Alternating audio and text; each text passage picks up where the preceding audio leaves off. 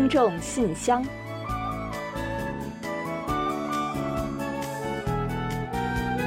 分享最新动态，聆听您的心声。听众朋友们好，我是李璐，欢迎您收听全新一期的听众信箱节目。听众朋友大家好，我是婉玲，很高兴跟大家相会在信箱节目之中。随着信用卡和手机支付的普及啊，现在呢我们用现金的时候真的是可谓少之又少了，那硬币呢就更不要说了。嗯，可不是嘛，我真还想不起来上次用硬币是什么时候了。嗯，哎，不过别说啊，在家里如果一打扫卫生啊，却总是能打扫出个把硬币来，像沙发后边呐、床底下呀，还有呢很久没穿过的衣服兜里等等呢，都会冒出一两个来。嗯，没错啊，这大家呢肯定都是有同感的。我家呢也是这样啊，偶尔找零收到硬币后呢，往往就会随手一丢嘛。这样一来呢，久而久之，这儿啊那儿啊的积攒了不少，一聚拢呢，发现也不少钱呢啊。嗯，没错。据统计，韩国人家中积攒的硬币呢，平均达到了一个人四百五十多枚呢。那这么多的硬币被闲置着，但是呢，市场流通呢，毕竟还是有需要的。所以啊，每年为制造新硬币呢，还要投入一百八十多亿韩元的巨资。嗯，这想想可真是够浪费的啊！嗯，可不是吗？硬币呢，并不是不够，而是呢，相当一部分啊，被人们遗忘在了家中了。那如何想办法回收这些被忘却了的硬币呢？应该是当务之急了吧？嗯，没错。那我有个办法，就是准备个专门的盒子什么的，就是用来存放这个拿回来的硬币。积攒到一定程度之后呢，就可以拿到银行去，银行会帮着给兑换的。您说的这个方法呀，我也用过。那银行清点之后呢，直接就会把相应的金额呢打入到账户之中，也还是挺方便的。嗯，如果呢您觉得还是麻烦，倒还是有个办法的。那不知道您有没有使用过找零积蓄服务呢？这项服务呢，在韩国推出已经有几年的时间了。在用现金或者是商品券支付之后啊，找零呢就会被直接存入账户，或者呢换算成积分。这样一来呢，也就不用找零了。嗯，我听说过这种方法啊。那超市买东西的时候呢，也看到有不少人在用了。希望今后呢，能在更多的消费场所来推广吧，这样大家都方便啊。嗯，没错，毕竟谁也不想揣着那么多硬币，走到哪里都叮当作响吧。那而且呢，这么做呢，还能减少社会成本的浪费，可谓一举多得。所以呢，就让我们赶快 get 起来吧。好了，接下来啊，就让我们一起正式打开今天的听众信箱，看看还有哪些有趣的内容要跟大家一起分享。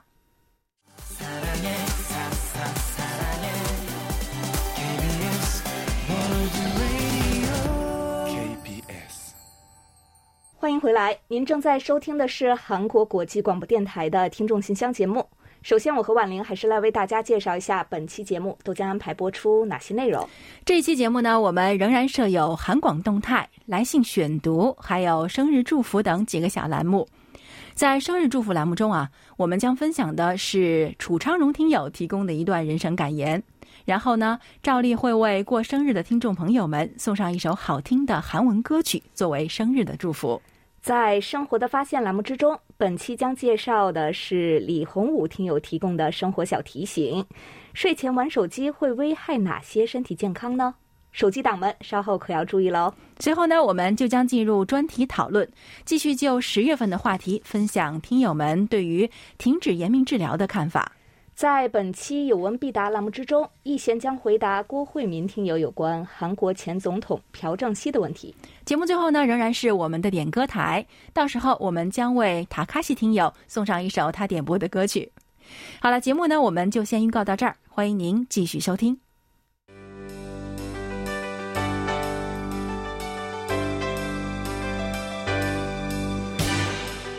听众朋友，欢迎进入今天节目的第一个环节——韩广动态。那首先呢，有一个好消息要和广大听众朋友们来分享。十一月一个月期间呢，我们将做四期有别于以往形式的韩广有声故事书节目。嗯，是的，十一月的有声故事书节目的主题是与多元文化人士一起听韩国传统故事。那这里呢，要给大家敲敲小黑板了。所谓的多元文化人士啊，在韩国呢是指来自不同的国家、不同文化背景、人种等等的人士。那我们经常说的多元文化家庭的成员也是多元文化人。嗯，没错啊。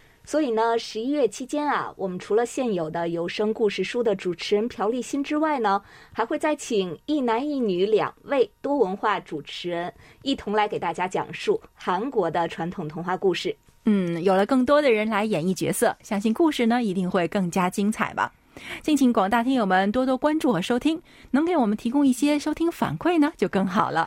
另外呢，也再次提醒广大听众朋友们，别忘了我们的年末四大奖活动呢今年仍会再进行，所以啊，抓紧时间给我们来信来争取奖品吧。好了，本期动态环节就介绍这么多消息，下面我们准备进入来信选读，分享听友们的来信。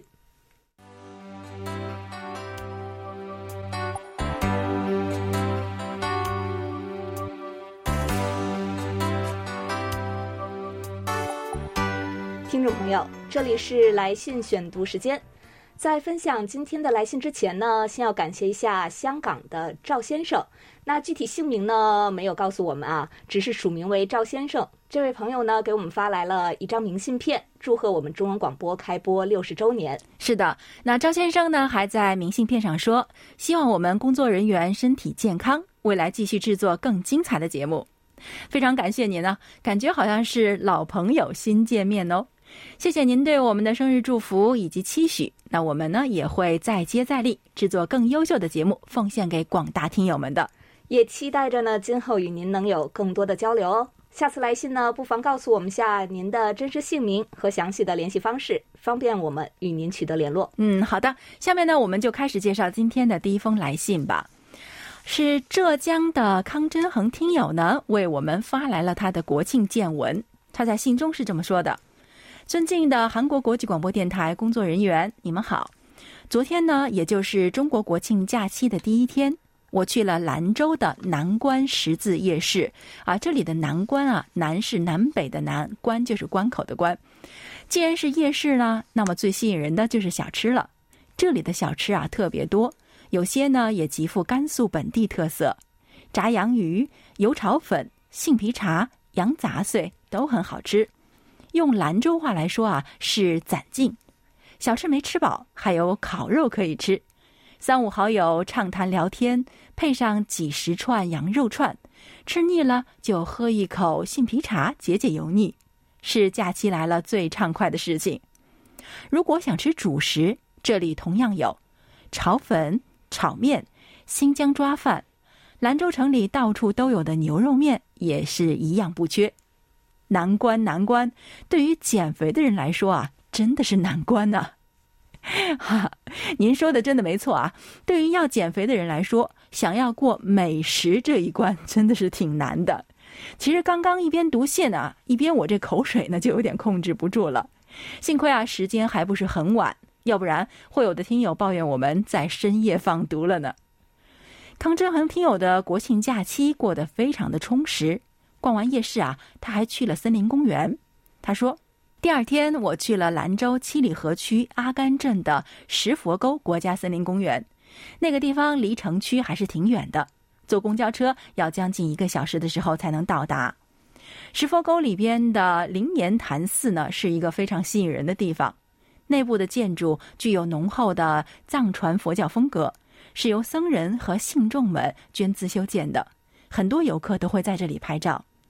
除了这些之外，我还看到了有关兰州这个城市的往事。阿甘镇在几十年前因为发现了煤矿而出名，但是苦于运输不便，兰州面临着有煤却用不上的处境。之后，兰阿铁路贯通，开始向兰州市运送煤炭。但至于现在呢，阿甘镇的煤矿基本上枯竭了，以及电力等能源供应的多元化，交通运输的改善，也使得城市减少了对煤炭的依赖，兰阿铁路的用处越来越少，阿甘镇也由兴旺走向了没落。在今天下山的时候，我问了问看守铁道考的老人，他说啊，虽然铁路老旧，但还是没有完全废弃的，运送的东西不多，但是每天呢都会有一趟火车从这里经过。现在看来，或许开发旅游以特定的方式运输游客，才是这条铁路唯一重新焕发生机的可能吧。嗯，啊，我觉得康真恒听友说的很对啊。兰州啊，虽然我没有去过，但是从各个方面听说过，它真的是一个非常有魅力的城市。就像康真恒听友说的那样，在兰州呢有很多地方有不同的宗教景观、不同的民族、不同的文化，还有多种多样的地理环境，来自不同地方的人们和不同的事物，共同在这片土地上交织融合。与交响思路这个词啊是非常的贴切的。没有去过兰州的听友们呢，想必呢也跟我们一样啊，从康真恒听友的信中窥到了兰州的点滴魅力。如果想要更近距离的去感受这些魅力，那您可以抽时间去兰州看看吧。去的人多了，铁路是不是就会焕发从前的生机呢？好的，感谢康真恒听友，我们期待您的下一封来信。好的，非常感谢康真恒听友。接下来呢，我来介绍一下杨小博听友的一封来信吧。他在信中说：尊敬的各位主持人和工作人员，你们好，好久没给你们写邮件了，因为近期工作比较繁忙，一直在各种加班之中。你们寄给我的维生素 C 已经顺利收到了，非常感谢你们还认真用中文写了说明书。好的，杨小博听友，非常的高兴呢再次收到您的消息，也感谢您呢特意来信告知收到了我们的礼物了。那这份维生素礼物呢，是我们这次为六十周年庆生幸运听友们所特别准备的，希望您呢能够喜欢。这也是呢韩国非常著名的品牌营养品哦，我个人和家人们呀也都在吃，坚持服用呢真的是有效果的，这可不是广告哦。那因为包装上啊都是韩文啊，所以呢我们特意为大家呢准备了中文的说明书。如果还有什么疑问呢，欢迎您随时再来信询问。杨小博听友呢给我们写这封邮件的时候呢，是中国国庆假期刚刚结束的第一天。信中说，七天假期下了五天的雨，可能你们也有所听说，我所在的山西省遭受了一场持续很久的特大暴雨袭击，周边城市都损失严重。不过请你们放心，我所在的太原市还算 OK， 我也很安全。虽然也遭受到了内涝，但是呢现在的水已经完全的退下去了。最近我们都在给各种地下室排水，因为下雨呢导致我的室外短波天线损坏掉了，我会尽快修好它，早日继续收听你们的节目的。好的，谢谢杨小博听友啊、呃，当地啊遭遇了这么大的天灾了，您呢依然还在惦记着我们。那从新闻报道中呢，我们也看到了山西水灾的消息了。我们的听友中呢很多都是身处山西的，这让我们呢也感到非常的揪心啊，希望大家呢都能够平安。那今年呢气候异常明显，只有我们人类团结一心才能克服这些天灾，也还请受灾的听友们呢一定要坚强，相信呢只要大家团结努力，这些困难啊都能被克服。呃没有什么比平安和健康是更重要的了吧。哦对了，还想再提醒一下杨小博听友，排水作业的时候呢一定要小心漏电问题，最近呢也是看到了很多的相关事故报告了，所以您一定要注意安全。杨小博听友呢在信尾对我们还说想死我们了啊，我们呢也是非常的想念您的，希望您那边呢情况能够尽快的安定下来，我们再次在节目中快乐的畅谈。好的，非常感谢杨小博听友，那也希望山西的受灾地区能够尽快实现重建，尽快的回归日常。接下来这封信呢来自澳洲，是布鲁斯听友写来的。他在信中这么说：亲爱的 K B S 韩国国际广播电台工作人员，你们好，我是来自澳洲的一位华语听众。最近因为疫情封锁的原因，有更多的时间在家里做自己喜欢的事情，所以可以经常收听你们的广播。我在这里啊，可以用短波收音机勉强收听你们的信号，但是收听效果不是很好，信号呢会忽强忽弱，噪音也比较大一些，有时候呢还需要不断的调整位置。虽然收听起来并不容易，但是呢仍然充满了乐趣。我有时呢也会浏览你们的网页，上面可以选择各种节目，非常的方便。我非常喜欢你们的今日首尔、韩国万象、韩流冲击波、听众信箱等节目，还可以了解到韩国真实的社会生活和文化。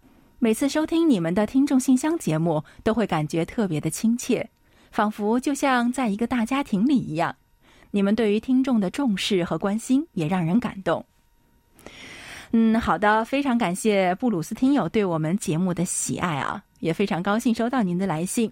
那在这里呢，也给提一个小建议好不好？那如果您不是短波情怀派，那喜欢用短波来收听节目的话呢，可以下载我们的 A P P。 那这个呢，我们在节目的尾声时会介绍到。大家都反映说呢，使用 A P P 听节目会更清晰更方便一些。另外布鲁斯听友呢，好像还是一个韩国影视剧迷。他说啊，我平时也喜欢看韩剧，很喜欢你们的电影推荐。我最近看了电影《地线》和火遍全球的《鱿鱼游戏》，这两部影视剧有着相似之处，他们都是通过虚构的灾难和游戏来表现出平凡个体的生活不易。年轻人买不起房的问题啊，不仅出现在韩国，全球不少城市也都是如此。一些本来可以生活的还可以的人，但是因为房贷和各种债务破产，变成像鱿鱼游戏里的参赛者一样的社会边缘人，没有人愿意帮助他们。现实生活对于他们来说啊，有时却像要逃离的地狱一般。这两部影视剧之所以如此受欢迎，我想大概是因为他们反映了人们的心声和社会的现实吧。嗯，是啊，最近啊，韩剧《鱿鱼游戏》呢，真的是火遍全球了，话题度也是相当的高。在奈飞上的表现呢，也是格外的亮眼，好像已经连续二十多天，快三十天登顶全球排行榜了呢。而且最近啊，给您一个小贴士啊，给您一个小介绍，就是现在啊，还有另外的两部的韩剧呢，也跻身了全球十强呢。那他们呢，就是 T V N 的新剧《海岸村恰恰恰》和奈飞的原创剧集《My Name》。所以呢，如果您对于韩剧非常感兴趣的话呢，不妨去关注一下吧。另外呢，布鲁斯听友呢还提到了新冠疫情的问题。他说，我在节目中了解到，韩国疫情因为中秋节的关系也日渐的严峻起来。我所在的悉尼疫情在前一段时间也是很严重，目前随着疫苗接种率的不断提高，疫情有所好转了。我也已经完成了两剂疫苗的接种，虽然是有过一些不舒服，但是目前已经是很好了。真心希望疫情可以早点过去，也希望你们都能够健康平安。好的，非常感谢啊。那前段时间我也听澳洲的朋友们说呢，那里的疫情也是比较严重，最近呢是有些好转了。韩国的情况其实也差不多，那随着疫苗接种率的提高，人们的焦虑情绪呢似乎也开始有所好转了。下个月啊，韩国呢就可能迈出与新冠共存的第一步了，所以大家呢都很期待，非常希望呢能够早日回归日常。啊，对了，这里呢还要感谢您发来的收听报告，还有呢，我们也要在这里祝您身体健康，一切顺利。好的，非常的感谢澳洲的布鲁斯朋友。下面呢，我来介绍一下刘凡听友的一封来信吧。他说 ：“K B S 汉语组的各位，你们好！在九月十八日节目里成为幸运听众后，十月十三日，也就是中国农历节日重阳节的前一天，几经周折，信件到达我的手上。”十日呢，错发到我的居住地。当天上午向你们发送信件问题，中午由我的家人将信件发到我目前学校的所在地。今天中午呢，收到了信件，这里呢再次向你们表示理解。好的，刘凡听友，非常感谢您的理解啊。呃，我们呢也非常的理解你呢，希望尽快收到我们信件的这种心情。不过呀，因为呢，我们每周是要处理大量的听友的信件的收集工作的，所以呢，要是在你这种呃提到不同的时间段呢，向不同地点寄信呢，可能还是存在一定的困难的啊。希望你能够多多的体谅吧。我们今后呢，也会尽量的满足你的要求的。另外呢，刘凡听友还参与了我们的满意度调查，他在信中告诉我们说，呃，应该是八月，你们打开了听友满意度调查的网页。次日呢，我就填写了。不过现在呢，我忘记是打了多少星了。当然了，不会很低的。嗯，好的，非常的感谢你的参与啊！有你的这份参与呢，还有评价呢，就足够了。每一位听友的意见呀，我们都会非常的重视，会仔细研究你的评价结果的。刘凡听友呢，还在信中说，九月听到鱿鱼丝，也就是 K B S 的另一位热心听友说出他呼唤亲人的故事。当时节目结束，我在抖音找到他的号，想不到呢还真的有，随即啊我就关注了他。不知道这位听友听到这里会作何感想呢？嗯，刘凡听友呢提到的鱿鱼丝朋友啊，就是我们的老听友学飞哦。那之前呢，我们曾经介绍过学飞听友的一封来信，信中呢分享了思念已故亲人的一些话题和感想。那当时呢，学飞听友还分享了自己的抖音号，也就是庄河鱿鱼丝，快手号呢是大连鱿鱼丝。那没想到呢，已经有手快的朋友去关注上了。两位啊，也可以借此机会来认识一下，可都是咱韩广的可爱听友啊。刘凡听友呢，这次来信还分享了自己的假期的情况。他说，中秋三天呢，由于严格的防控与学习时间紧张，放假时间呢缩短成一天。国庆七天前的两天呢是学校举办的运动会，假期延长成九天。不过这九天呢，我没有回到居住地，依然在学校住着。不过有各国广播的陪伴，我的七天呢也变得不再无聊了。当然了，是搜索各国的广播网站在听。是啊，假期呢不仅有广播听啊，还能有我们的礼物拿。这不呢，刘凡听友就收到了我们的礼物了，告诉我们说，打开包裹呢看了看，写的是手霜类的产品，再打开内部呢是两管共七十毫升的，我很喜欢。之后几个月呢，我会使用它，看看韩国的产品效果如何。之后呢是内涵婉玲姐姐写的收听证明卡、收听报告和介绍，两位姐姐的字写得真漂亮，对此发出赞叹。你们两位写的收听证明卡，我会妥善的保存的，作为我人生记忆的一部分。好的，也谢谢你能够喜欢我们的礼物哦。另外呢，刘凡听友也提到了最近超有人气的鱿鱼游戏了。他说，九月末十月初，我在各档节目里听到韩剧《鱿鱼游戏》火遍全球，使用奈飞收看的用户非常多，中国呀也不例外。各种视频平台的视频博主们都紧要摘取精彩片段，将这部片呢介绍给中国网友。不少在中国的韩国人呢也在推这部剧，甚至制作游戏视频的。许多博主们把鱿鱼游戏里的游戏呢模拟到视频里，在中国也掀起了一把鱿鱼潮。真抠糖饼、一二三木头人、死亡二选一，也就是跳玻璃，更是大火的游戏。是啊，最近呢这些天呢，韩国媒体啊也是频频的报道鱿鱼游戏在中国的火爆程度。想必呢不少中国听友们也都看过了这部剧了。那近来呢，我们也先后收到了好几封观后感哦，可以说是现象级的力作了吧。刘凡听友呢最后还告诉我们说，播送我这封信呢可能是十月二十三号。嗯，您猜对了。刘凡听友说呢，我的第三个十年生活呀即将在播送完之后两天开始。那回顾二十年走过的路，我只能说，如果满分五分，我只能打一点六分。之后的几十年呢，我不会让我的后代觉得自己的父亲很失败，一直让自己的孩子们自信地走下去。好的，为你加油哦！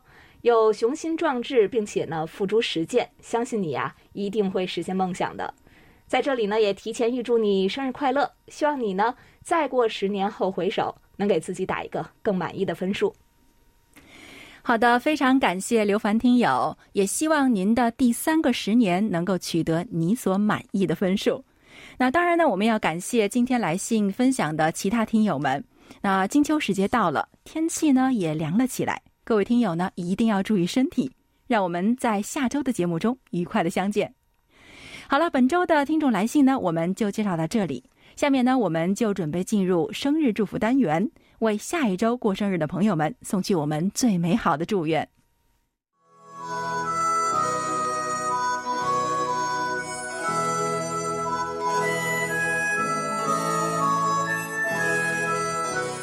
每个生命都是独特且美丽的，组合在一起，共同谱写出了一曲婉转动听的生命之歌。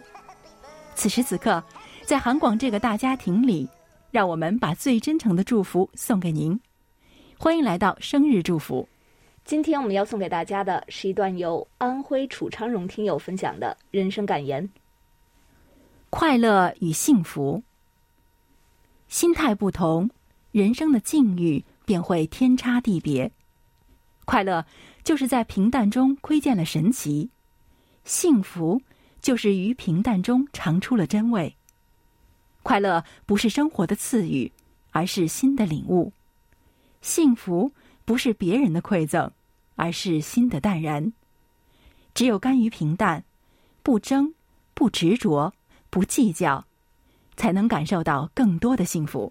好的，感谢楚昌荣听友同我们分享刚才这段话。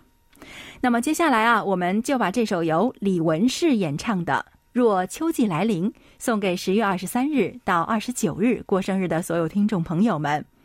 现在呢，秋天已经来了，那么您在秋季里打算要做的事情，是不是可以安排起来了呢？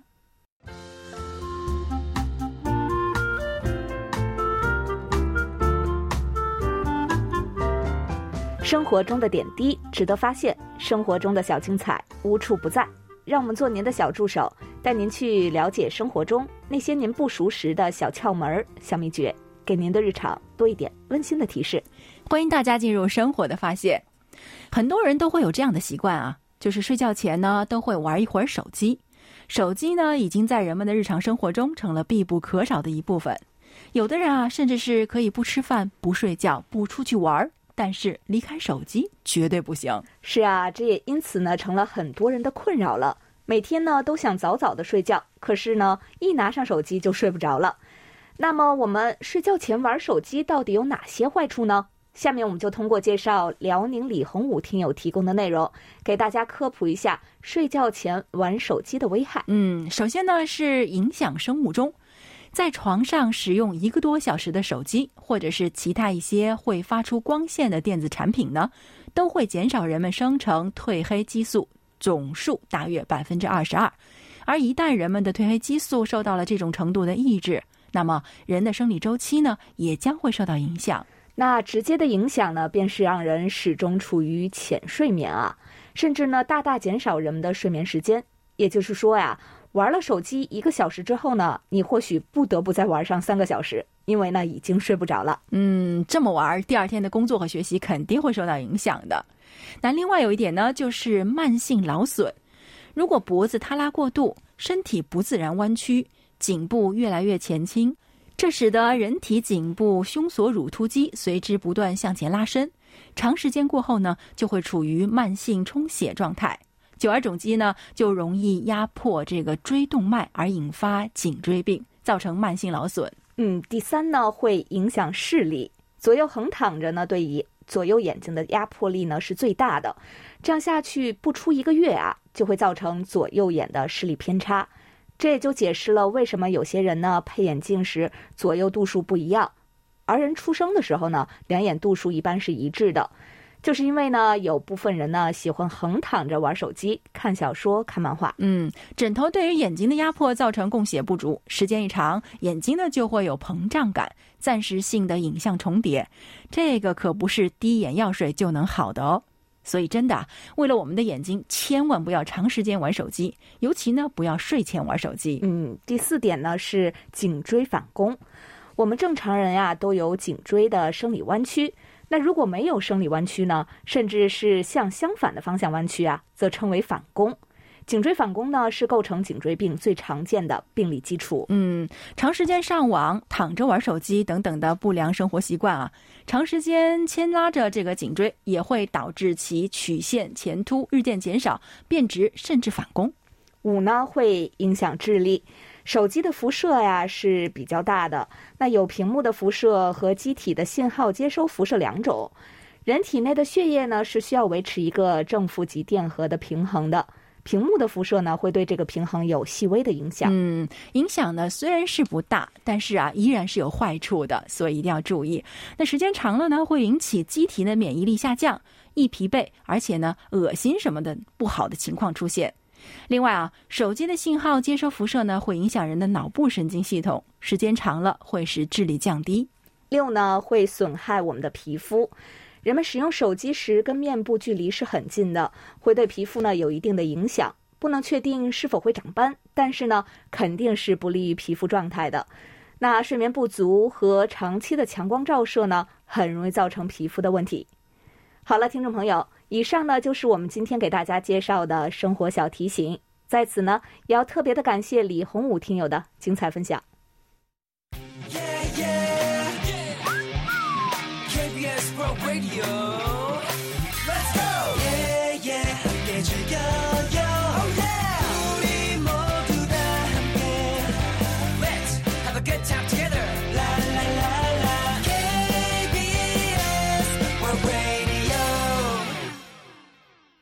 好的，欢迎回来，这里是韩国国际广播电台的听众信箱节目。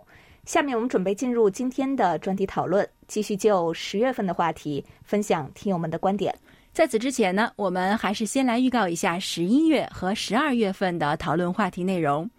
十一月份的话题是，请谈谈您心目中最想要铭记的人。十二月份的话题是，请谈谈二零二一年您的成就与收获。嗯，每个月详细的讨论话题内容呢，大家可以前往我们的官网，找到听众信箱专题讨论板块进行查阅的。希望参与讨论的听友们，请将您的想法写成短文，并且啊提前发送至我们的邮箱。目前呢，我们还在征集十月份的讨论话题，手快的朋友们呀、啊，也可以开始参与十一月份的讨论了。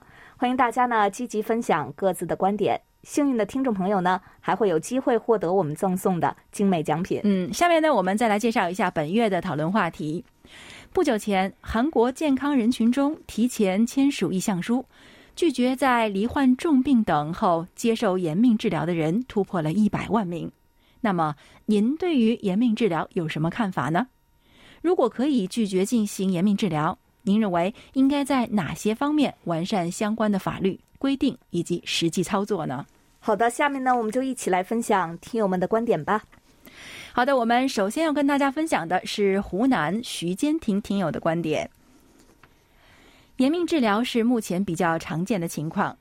中国的老龄人口众多，医院当中也出现了医养结合的发展，还有专门的康复医院。由于医学技术无法解决人类遇到的所有疾病，无法治愈的时候，只能采取延命治疗。但同时也应该看到，人类破坏环境造成的污染，导致疾病高发和变异。由于延命治疗的费用高，同时接受者的生活质量变差，给家人和子女们也带来了沉重的经济负担。所以越来越多的人选择拒绝延命治疗，这我是可以理解的。至于拒绝延命治疗的法律法规和实际操作，我还没有接触过。但在大陆我看到的，当费用无法承担和没有好的治疗方案的时候，定期看医生买药后，居家治疗是普遍的。这似乎也是最近的人们面对延命治疗的一种方法。好，以上是徐坚婷听友关于本月话题的看法。好的，感谢徐坚婷听友的分享。接下来呢，我来分享一下黑龙江刘畅听友对本月话题的看法。所谓延命治疗，就是当生命走向末路，不得不依靠医学手段维持生命的医疗行为，是指医院对那些毫无救治希望的病人进行诸如戴氧气罩、插胃管等延长生命的治疗。随着社会老龄化的不断加剧，中末期医疗和护理也成为世界各国医护领域的一大课题。个人很赞同签署拒绝延命治疗同意书。事实上，许多病人延长他们的生命是对他最大的痛苦，亲属们、子女们大都不能接受让病人放弃治疗，结果是耗费了有限的医疗资源，病人受罪，家属受累，人们等待的是像熬灯油一样的治疗。坚持着医学的所谓的永不放弃，但有谁能够理解饱受疾病折磨的此时患者的感受呢？许多重症患者最后是恶病治、极度消瘦、骨瘦如柴、滴水不进。对于没有治疗可能的患者，强行用机器来维持生命，也绝对算不上对生命的尊重。与此同时，也应该完善相关的法律。例如，一个没有签署拒绝同意延命治疗同意书的人，在患者没有明确意思表达的情况下，其亲属对延命治疗与否权限范围，也要防止法定监护人恶意利用该法律的可能。过去，医疗的作用就是治病救人，但是随着时代的不断变化，如今医疗的使命逐渐变成了如何维持每个患者生存到最后一刻。对此，需要我们每个人认真思考关于生命的价值与尊严的问题。好，以上是刘畅听友的分享。好的，非常感谢两位听友分享。本期的专题讨论就介绍到这里，接下来我们进入下一个环节。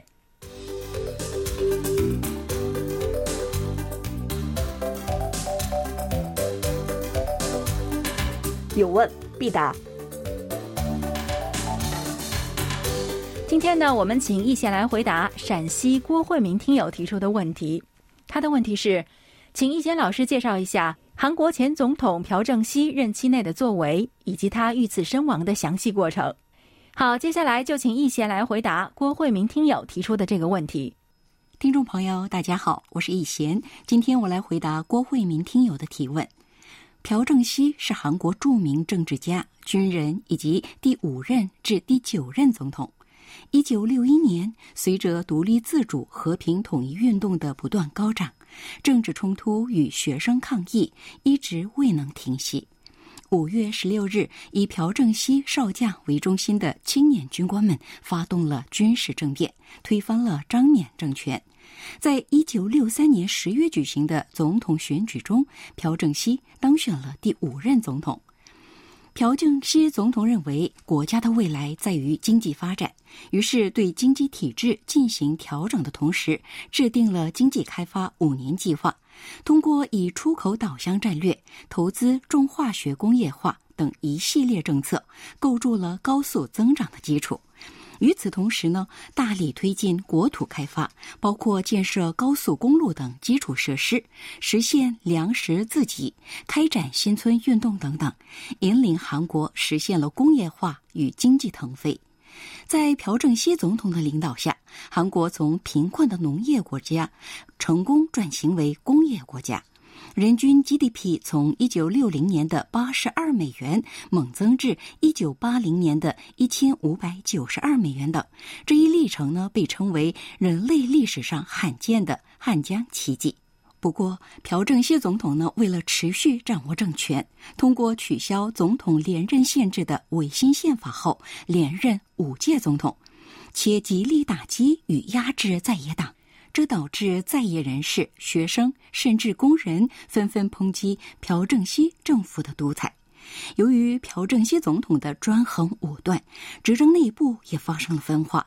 后来呢，朴正熙进一步实行恐怖政治，以总统紧急措施作为独裁手段，禁止一切的反对、诽谤宪法的行为，压制各种抗议浪潮。一九七九年十月，釜山举行了大规模的示威。朴正熙总统宣布在釜山实行紧急戒严令，禁止一切集会与示威。在此过程当中，造成好几百名学生被捕或伤亡。受到釜山示威的影响，随后在马山、首尔、大邱等地先后发生了反政府暴动。朴正熙总统的维新体制面临了危机。当年十月二十六日晚，朴正熙总统在首尔的安家就餐的时候，斥责中央情报部长金载圭对釜马事件的情报工作不妥。之前，金载圭部长呢一直对朴正熙总统的作为以及警卫市长车智彻极力主张迅速展开镇压而深感不满。当天，车智彻市长呢又不停地重复强硬问，使得金载圭大受刺激。于是他回到办公室里拿了一把手枪，返回里屋刺杀了朴正熙总统，成为韩国近代史上的一大悲剧。好了，听众朋友，今天给大家介绍到这儿，希望郭慧明听友满意。我们下次再会。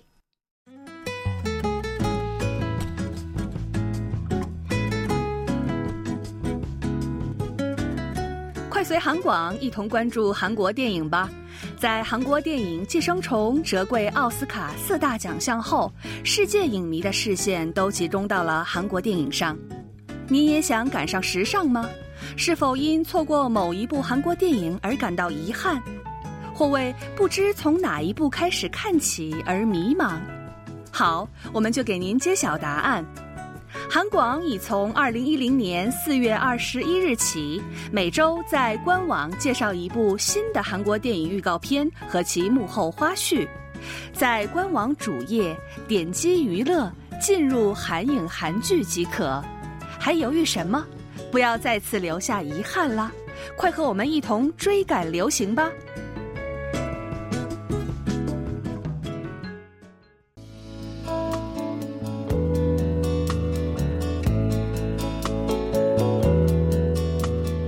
节目最后是点歌台栏目，来自日本的塔卡西听友呢又来信点播歌曲了。这次呀，塔卡西听友呢希望点播的是 Twice 的 I Can't Stop Me。嗯，好的，非常感谢塔卡西听友点歌。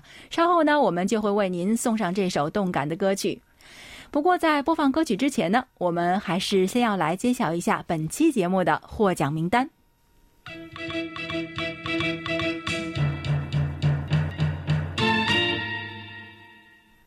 本期节目的奖品我们分别送给楚昌荣听友和冯超听友， 另外呢还有两份奖品呢我们要送给郭慧明听友、塔卡西听友。 好的，恭喜几位获奖听众朋友们。 另外呢在节目尾声再来介绍一下我们的联系方式吧。 我们的电子邮件地址是 chinese at k b s dot co dot k r， 发送包裹或手写信的听众朋友， 请寄送至韩国首尔市永登浦区汝矣岛洞汝矣公园路十三号 K B S 韩国国际广播电台中国语组， 邮编是 零七二三五。 同时我们也欢迎大家通过我们的网站 world 点 k b s 点 c o 点 k r 斜杠 Chinese， 以及我们的 A P P K B S World Radio On Air 和 K B S World Radio Mobile 来收听我们的各档节目。 好了，听众朋友，那到这里本期听众信箱节目 就要在 Twice 演唱的 I Can't Stop Me 这首歌曲中结束了。 非常感谢大家将近一个小时的陪伴。 嗯，也非常感谢众多的听友积极参与我们的节目， 跟我们互动。 当然呢也非常欢迎大家继续给予我们鼓励与支持， 多来信， 多提宝贵的意见和建议哦。